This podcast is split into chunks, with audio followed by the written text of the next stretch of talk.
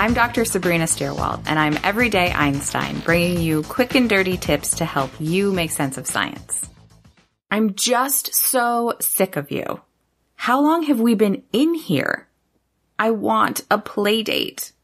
These are quotes from my six year old daughter's friends, as reported in a text chain of moms I turn to for sanity and support these days. Children are often the voice of raw truth, untempered by societal norms, and I think it's safe to say that many of us are feeling similar emotions now that we're more than 30 days into social distancing efforts to stop the spread of the novel coronavirus. With the weather warming up, families reaching their limits with each other, and those isolating alone eager for other human contact, many are considering adding just one more friend or family into the fold. After all, isn't that the same as staying home alone as long as we both vow to only see each other? Well, a new report shows that even visiting one other friend or household reconnects and thus gives a path for the virus to travel through most households in a community. But how can that possibly be true? Well, a simulation put together by a team at the University of Washington shows us how. I'm sorry to say, the math doesn't lie. The work was led by Dr. Steven Goodreau, a professor of anthropology and epidemiology, and Dr. Martina Morris, a professor of sociology and statistics. They are both network epidemiologists, which according to UW means they study how social connections influence the spread of infectious agents. The visualization, appropriately called Can't I Please Just Visit One Friend, looks at 200 imaginary households represented by 200 green dots, with dark gray lines connecting the households that have social connections. The researchers focused only on social connections that could lead to the spread of the novel coronavirus like personal contact closer than the recommended six feet.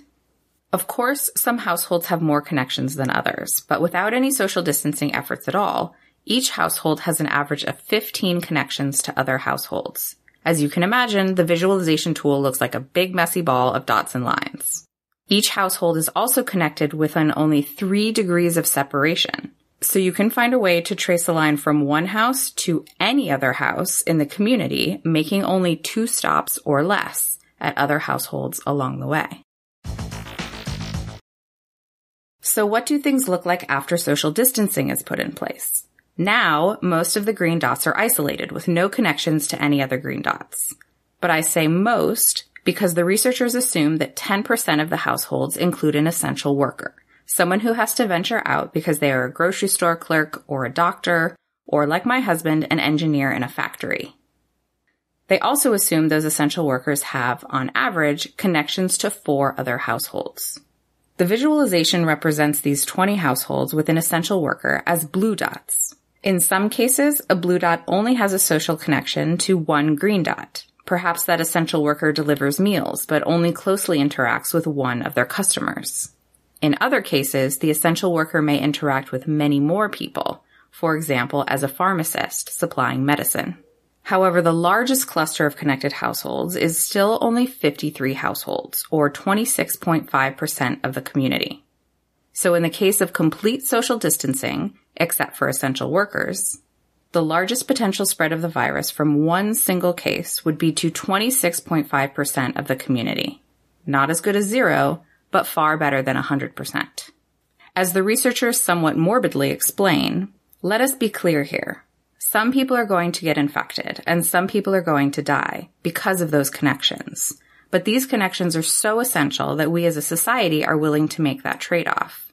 Without them, many more people would die of other basic things besides COVID-19, like starvation, freezing, crime, and other diseases. So now let's have every household reconnect with just one other household in an unbreakable friendship pact, only to see each other. What happens then? Thanks to the existing unavoidable connections created by essential workers, adding in these optional social connections means the largest cluster of connectivity is now 71% of households. So the majority of the community is connected to people they don't know or ever see. If one person in this community of 200 households comes down with COVID-19, they have the opportunity to spread it to almost three quarters of the community. If you connect with just two households, you reconnect more than 90% of the households in the community. This domino effect of connections makes one thing clear. We rely on each other. We rely on each other in logistical ways, a diagnosis from a doctor, food to eat from a store clerk, diapers from a delivery person. But we also rely on each other for social support.